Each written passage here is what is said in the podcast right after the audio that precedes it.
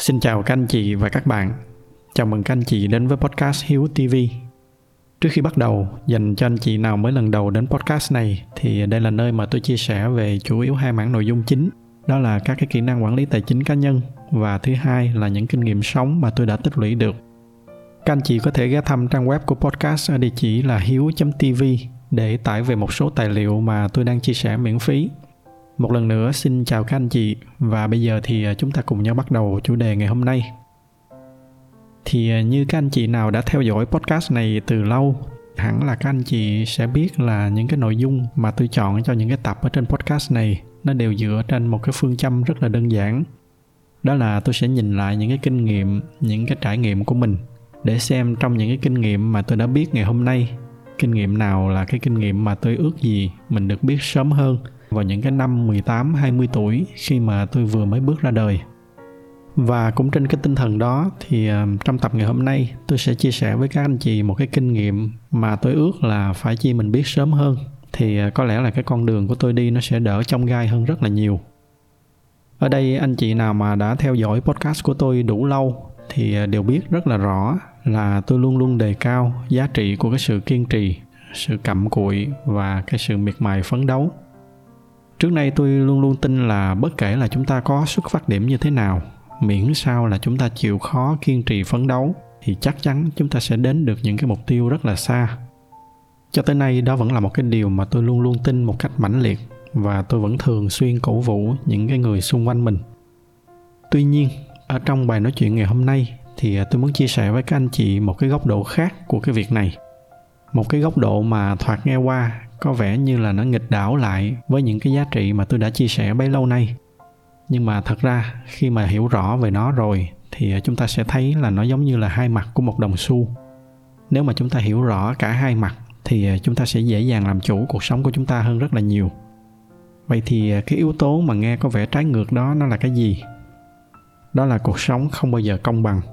Sẽ luôn luôn có những cái bất công, có những cái khía cạnh nó nằm hoàn toàn ngoài cái sự kiểm soát của chúng ta mà cho dù là chúng ta có cố gắng tới mấy đi nữa, chúng ta cũng vẫn sẽ không thể nào mà thay đổi được. Hoặc là nếu mà có thay đổi được thì cũng rất khó, và cái kết quả đạt được cũng sẽ rất là ít. Có lần thì à, tôi đọc được một cái nghiên cứu khá là thú vị. Đó là ở mỹ, như các anh chị đều biết là những cái môn thể thao nhận được rất là nhiều những cái sự quan tâm ở trong nhà trường. Các em học sinh, nếu mà các em giỏi một cái môn thể thao nào đó, thì các em đó sẽ nhận được rất là nhiều những cái ưu đãi từ nhà trường thậm chí là với những cái môn phổ biến như là bóng rổ hay là bóng bầu dục, các cái em học sinh nào mà có những cái thành tích đặc biệt thì còn có thể được tuyển thẳng vào những cái trường đại học rất là danh giá. Từ đó, cái con đường tương lai của các em cũng rất là rộng mở.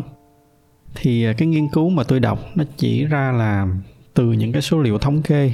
thì người ta thống kê được là những cái em học sinh nào mà sinh vào những cái tháng đầu năm thì sẽ có cái xác suất thành công cao hơn trong những cái hoạt động này lý do đó là vì à, ở cái độ tuổi đang phát triển khi mà còn nhỏ, những cái em sinh đầu năm thường là sẽ có cái xu hướng là to con hơn so với những em sinh vào cuối năm. Do là những cái em đó cách nhau gần như là trọn một năm, nhưng mà bởi vì vẫn sinh cùng một năm, nên các em vẫn xét là cùng lứa tuổi và được thi đấu cùng với nhau. Do đó nên những em mà sinh đầu năm thì có cái xu hướng là sẽ đạt được nhiều thành tích tốt hơn. Từ đó thì các em tạo ra cái cảm giác là các em có nhiều tiềm năng hơn và nhà trường lại sẽ tiếp tục đầu tư cho các em tham gia những cái lớp huấn luyện đặc biệt. Rồi bởi vì được huấn luyện đặc biệt, cho nên các em sẽ được tham gia những cái giải đấu lớn, có cái dịp cọ sát nhiều, rồi từ đó cái kỹ năng của các em lại lên. Cứ như vậy, càng ngày các em càng đi lên, và đôi khi là nó tạo ra hẳn một cái tương lai khác cho những em đó. Trong khi với những cái em mà sinh cuối năm thì gần như là không có chuyện gì xảy ra hết. Các em sẽ phải đi một cái con đường hoàn toàn khác tất cả nó đều xuất phát từ cái việc là các em sinh ngày khác nhau. Một cái việc mà những em đó cũng hoàn toàn không thể nào chủ động được. Một cái ví dụ khác, đó là câu chuyện về ông steve jobs, là sáng lập của hãng apple. Tất nhiên là cái sự thành công của ông nó đến rất nhiều từ những cái tố chất đặc biệt và từ cái sự phấn đấu miệt mài của chính bản thân ông. Tuy nhiên, bên cạnh đó thì cái việc mà ông sinh ra ở mỹ lại được lớn lên ở ngay tại cái vùng thung lũng Silicon. Nó đã đóng một cái vai trò rất là quan trọng vào cái thành công của ông sau này. bây giờ chúng ta giả sử là cũng có một cái con người như vậy, với những cái tố chất như vậy và cũng có những cái sự cố gắng như vậy. Nhưng không may là cái người đó họ lại sinh ra ở một cái đất nước châu phi nào đó, đang có nội chiến. Mở mắt ra là thấy giết chóc, ăn còn bữa đói bữa no, thì gần như là cái tương lai nó sẽ hoàn toàn khác dù là có cố gắng tới mấy đi nữa thì cái người đó cũng rất khó để mà có thể trở thành một cái nhà sáng lập của Apple vào năm 20 tuổi. Trong trường hợp này, cái việc mà được sinh ra tại Mỹ, được lớn lên ở ngay cái nôi của thung lũng Silicon, nó đã trở thành một cái loại lợi thế bất công của ông Steve Jobs Mỹ mà dù có cố gắng đến mấy đi nữa thì cái phiên bản Steve Jobs ở châu Phi kia cũng không thể nào cạnh tranh lại. Cái ông Steve Jobs Mỹ ông cố gắng một thì cái ông kia ông phải cố gắng một trăm một ngàn lần mà kể cả có cố gắng một ngàn lần đi nữa, thì đôi khi cái ông châu phi ông cũng chỉ có thể có được cái quốc tịch mỹ mà thôi. Nghĩa là chỉ mới tới được cái xuất phát điểm ngay từ đầu của ông steve jobs mỹ kia. Đó là một vài ví dụ đơn giản về cái việc cuộc sống nó không có công bằng. Trong cuộc sống sẽ còn vô số những cái bất công khác, từ cái khía cạnh về trí thông minh cho tới ngoại hình, những cái khiếm khuyết, những cái khuyết tật ở trên cơ thể. Tất cả những cái điều đó đều là những dạng bất công có cái chúng ta có thể cố gắng để cải thiện được, nhưng mà sẽ có những cái dù có cố đến mấy đi nữa thì cũng không thể nào thay đổi được. Và đó chính là một cái tính chất quan trọng của cuộc sống, đó là dù muốn hay dù không, dù có chấp nhận hay không, thì cuộc sống sẽ không bao giờ công bằng. Cái điều này nghe có vẻ rất là hiển nhiên, tuy nhiên không phải là ai cũng đón nhận nó một cách hợp lý. Cụ thể, theo cái quan sát của tôi thì người ta thường có ba cái cách đón nhận nó như sau cái cách đầu tiên, đó là chúng ta biết là cuộc sống có bất công và chúng ta tiếp nhận nó một cách thụ động, một cách tiêu cực. Đây là trường hợp của những người mà chúng ta thường nghe họ nói những cái câu như là, ôi thì cái thằng đó nó sinh ra nó giàu thì nó được vậy, chứ nó có tài cán gì đâu. Do là tôi xui nên tôi sinh ra nhà nghèo thì tôi phải chịu. Hoặc là kiểu như là, ôi cái con nhỏ đó nó đẹp thì nó mới được làm cái vị trí đó, chứ nó có tài cán gì chắc chắn là chúng ta không ít thì nhiều đã từng gặp những cái người như vậy. Đây là những cái người mà họ nhận ra được cuộc sống nó luôn luôn không công bằng, nhưng mà họ chỉ nhìn vào những cái sự không công bằng đó và dùng nó để mà lý giải cho tất cả mọi cái thành công của người khác và những cái thất bại của họ. Thì đó là cái tầng suy nghĩ mà tôi tạm gọi là tầng thứ nhất. Tầng thứ hai là cái tầng nghịch đảo của tầng thứ nhất.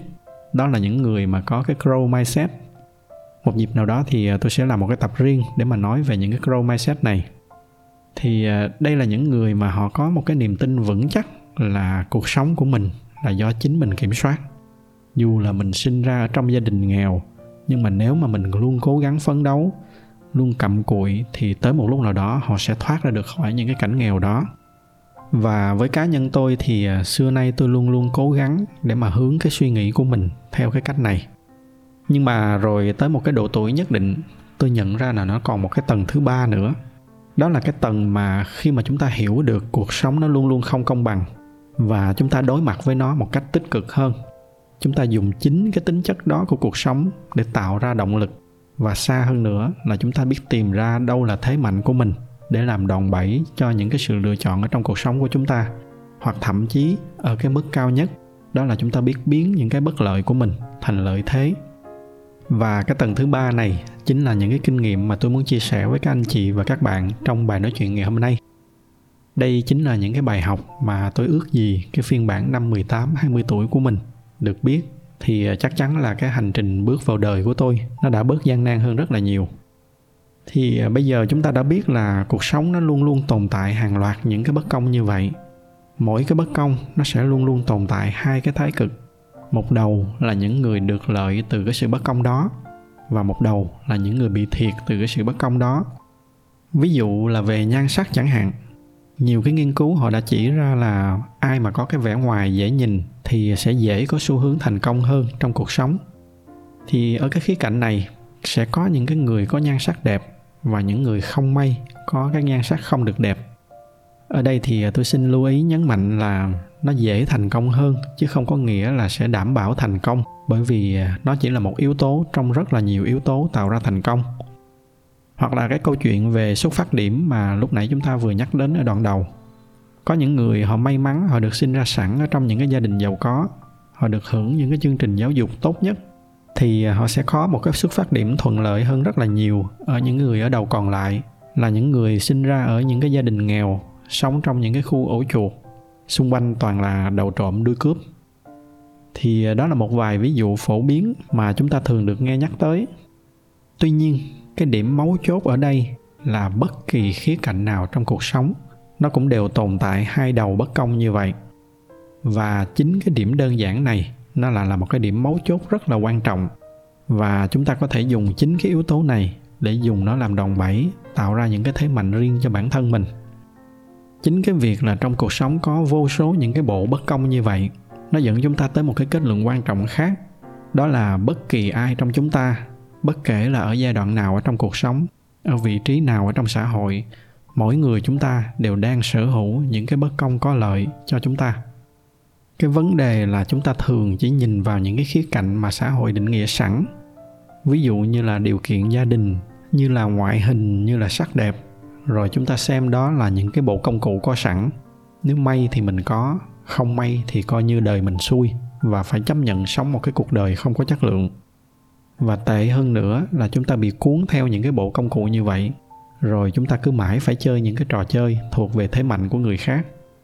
Nhưng mà sự thật nó không phải là vậy. Sự thật là còn vô số những cái khía cạnh khác. Ở trong đó, ai cũng sở hữu ít nhất cho mình một vài cái khía cạnh như vậy để mà có thể dùng nó làm thế mạnh cho mình thì từ khi mà hiểu ra cái điều này, tôi bắt đầu tôi nghiêm túc ngồi lại để mà phân tích xem là mình đang sở hữu những cái bất công có lợi nào. Để từ đó tôi hướng cuộc sống của mình chỉ tập trung vào những cái lĩnh vực đó và tôi hạn chế chơi những cái trò chơi thuộc về thế mạnh của người khác mà lại là thế yếu của tôi. Tôi lấy một cái ví dụ đơn giản như vậy. Tôi là một người nhập cư ở úc. Nếu mà bây giờ tôi đi làm cái công việc về marketing chẳng hạn, là một cái công việc nó đòi hỏi phải cực kỳ giỏi tiếng anh phải hiểu về con người, về văn hóa và về cách sống của họ, thì hiển nhiên là một người nhập cư thì đó hoàn toàn là những cái thế yếu của tôi. Khi mà tôi cạnh tranh với một cái chuyên gia về marketing người úc, sinh ra là họ đã nói tiếng úc rồi. Họ hiểu về từng cái câu chuyện, từng cái bộ phim hoạt hình ngày xưa trẻ con úc nó xem cái gì. Họ hiểu cái tinh thần của một cái trận bóng bầu dục như thế nào. Khi đó thì tôi đang đem cái điểm yếu của mình để mà đi cạnh tranh với cái điểm mạnh của người khác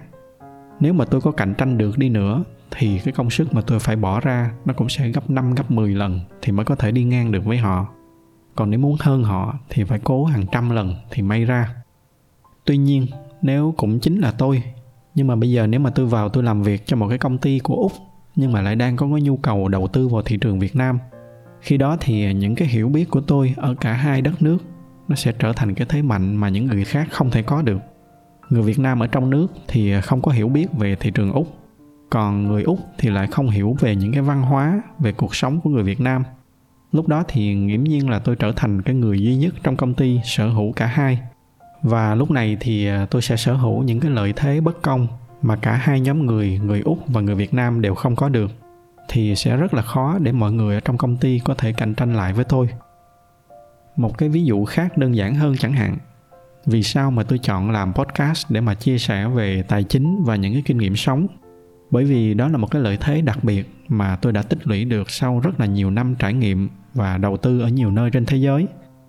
Nó trở thành một cái lợi thế bất công của tôi nếu mà so với những cái em trẻ tuổi mới ra đời. Bây giờ giả sử các em đó có muốn làm podcast để mà chia sẻ về những cái chủ đề mà tôi đang làm cũng sẽ rất là khó bởi vì các em sẽ không có đủ được trải nghiệm thực tế để mà chia sẻ tất nhiên tôi thì à, tôi không có cái nhu cầu cạnh tranh gì với ai. Nhưng mà bây giờ giả sử ví dụ là chúng ta nói cái câu chuyện cạnh tranh đi chẳng hạn, thì các em đó sẽ rất là khó để mà cạnh tranh với tôi. Tuy nhiên, cũng là tôi, nếu mà bây giờ tôi không làm những cái nội dung này, mà tôi lại tập trung làm những cái video có những cái hiệu ứng kỹ xảo đặc biệt, tôi làm những cái video chọc cười hay là mang những cái nội dung giải trí, thì lúc này tôi lại dùng cái thế yếu của mình để đi cạnh tranh với những cái lợi thế bất công mà các em đó, các em đang sở hữu. Và chắc chắn là tôi sẽ gặp rất là nhiều khó khăn để mà có thể theo kịp các em đó. Đó là hai cái ví dụ để mà các anh chị thấy được cái tầm quan trọng của cái việc là chúng ta chọn làm đúng những cái thứ mà mình có những cái lợi thế bất công mà người khác không có được. Tiếc là ở trong cuộc sống thì chúng ta lại thường hay để mình rơi vô cái vị trí là phải chơi những cái trò chơi mà cái lợi thế bất công nó lại thuộc về người khác những cái trò chơi nó chỉ tập trung vào những cái bất lợi của chúng ta. Lý do ở đây đó là bởi vì chúng ta đi theo những cái lối mòn. Chúng ta chấp nhận đi theo những cái công thức có sẵn mà xung quanh đặt ra cho chúng ta. Ví dụ có một cái em em không giỏi về suy nghĩ logic, không có giỏi về lập trình. Nhưng mà bởi vì xã hội định nghĩa là cái ngành công nghệ thông tin là một cái ngành tốt, cho nên em học công nghệ thông tin. Và lỡ học rồi thì ra trường em lại tiếp tục làm và suốt một thời gian dài, em dùng những cái điểm yếu của mình để mà cạnh tranh với những cái bạn rất là giỏi về những cái khía cạnh này. Trong khi cũng chính cái em đó lại có rất là nhiều năng khiếu về nấu ăn. Em ăn một cái món nào đó ngoài quán thì em có thể tự về nhà, gần như là có thể nấu lại được những cái món đó. Khi mà bước vào bếp thì em đã có rất là nhiều lợi thế hơn những người bình thường trong cái việc tạo ra những cái món ăn ngon. Nhưng mà bởi vì xã hội không có đánh giá cao cái công việc đầu bếp bằng cái công việc công nghệ thông tin cho nên cái em đó chấp nhận đi theo cái định nghĩa thành công của đám đông để cuối cùng sống một cái cuộc đời mà mình phải luôn chịu thua người khác. Hoặc là nếu mà có một người nào đó không may, sinh ra đã không có nhan sắc, thì thay vì đi theo cái công thức có sẵn là phụ nữ thì phải đẹp, phải đi thi hoa hậu, phải là người mẫu, thì bạn hoàn toàn có thể nhìn lại xem cái thế mạnh của mình ở đâu. Ví dụ, thế mạnh của bạn chính là cái giọng nói chẳng hạn, thì lúc đó bạn có thể dùng cái giọng nói truyền cảm của mình để mà đăng ký vào làm ở đài phát thanh. Cái nơi mà cái ngoại hình nó không phải là cái thế mạnh. Lúc đó thì những cái cô hoa hậu, những cái cô người mẫu kia sẽ không thể nào cạnh tranh lại với bạn. Xã hội xung quanh tân bốc những cái lợi thế về cái việc sinh ra ở trong gia đình giàu có, hay là sinh ra đã có sẵn nhan sắc. Không có nghĩa đó là những cái công thức duy nhất dẫn chúng ta tới thành công. Chúng ta không có nhất thiết phải chơi những cái game được định nghĩa sẵn như vậy. Tất cả chúng ta, ai cũng vậy bất kể là đang bị những cái thiệt thòi hay những cái bất công gì, thì đều có những cái lợi thế đặc biệt riêng của mình. Chẳng qua là chúng ta đang áp những cái công thức chung mà xã hội định nghĩa sẵn, cho nên chúng ta mới thấy là mình đang bị thua kém. Thay vì vậy, chúng ta hãy chọn chơi những cái game thuộc thế mạnh của mình. Để lúc đó thì người khác phải ghen tị với chúng ta. Người khác sẽ thấy là sao mà họ kém may mắn như vậy. Thì à, sau cái bài nói chuyện ngày hôm nay, các anh chị hãy thử ngồi lại dần dần liệt kê ra xem mình có những cái thế mạnh nào. Tôi tin là chắc chắn ai cũng có, không ít thì nhiều. Để rồi từ đó, chúng ta tập trung thiết kế cái cuộc sống của mình xung quanh những cái thế mạnh đó. Có thể là cái cuộc sống đó nghe sẽ không có hào nhoáng như là những gì mà xã hội định nghĩa sẵn, nhưng chắc chắn là nó sẽ làm cho cuộc sống của chúng ta vui hơn rất là nhiều. Và tôi thì tôi luôn có cái niềm tin là khi mà đã làm những cái thứ mà chúng ta có sở hữu, những cái lợi thế bất công như vậy khi mà chúng ta làm những cái việc thuộc về năng khiếu, về sở trường của mình, thì thường đó cũng là những cái việc mà chúng ta yêu thích. Những cái việc mà chúng ta có thể làm ngày, làm đêm cũng không thấy mệt. Và tôi thì à, tôi luôn luôn tin là bất kể đó là công việc gì, khi mà chúng ta làm việc với cái trạng thái như vậy, thì chắc chắn nó sẽ đưa chúng ta tới tận cùng những cái kết quả tốt nhất. Và bất kể đó là công việc cao sang hay là thấp hèn gì, nếu mà chúng ta làm tới tận cùng kết quả, thì chắc chắn nó sẽ mang tới thành công cho chúng ta tôi xin kết thúc cái tập ngày hôm nay lại tại đây. Hy vọng là những cái chia sẻ của tôi đã đã giúp các anh chị có thêm một cái góc nhìn khác về những cái may mắn hay là bất hạnh của mình ở trong cuộc sống. Để từ đó, chúng ta có thể mạnh dạn bước ra khỏi những cái công thức chung để thiết kế riêng cho mình một cái cuộc sống phù hợp hơn. Sao cho bất kỳ ai trong chúng ta cũng có thể được sống và làm việc với những cái điểm mạnh của mình. Nếu thấy những cái nội dung này là hữu ích thì nhờ các anh chị chia sẻ thêm cho bạn bè và người thân của mình ngoài ra thì à, như thường lệ, bởi vì cái giải thuật của youtube họ ưu tiên cho những video có nhiều like, nên nếu mà thích video này thì à, nhờ các anh chị bấm thêm vào cái nút like để giúp cho podcast của chúng ta có nhiều người biết hơn nữa. Xin cảm ơn sự theo dõi của các anh chị. Chúc các anh chị có một buổi tối cuối tuần bình yên.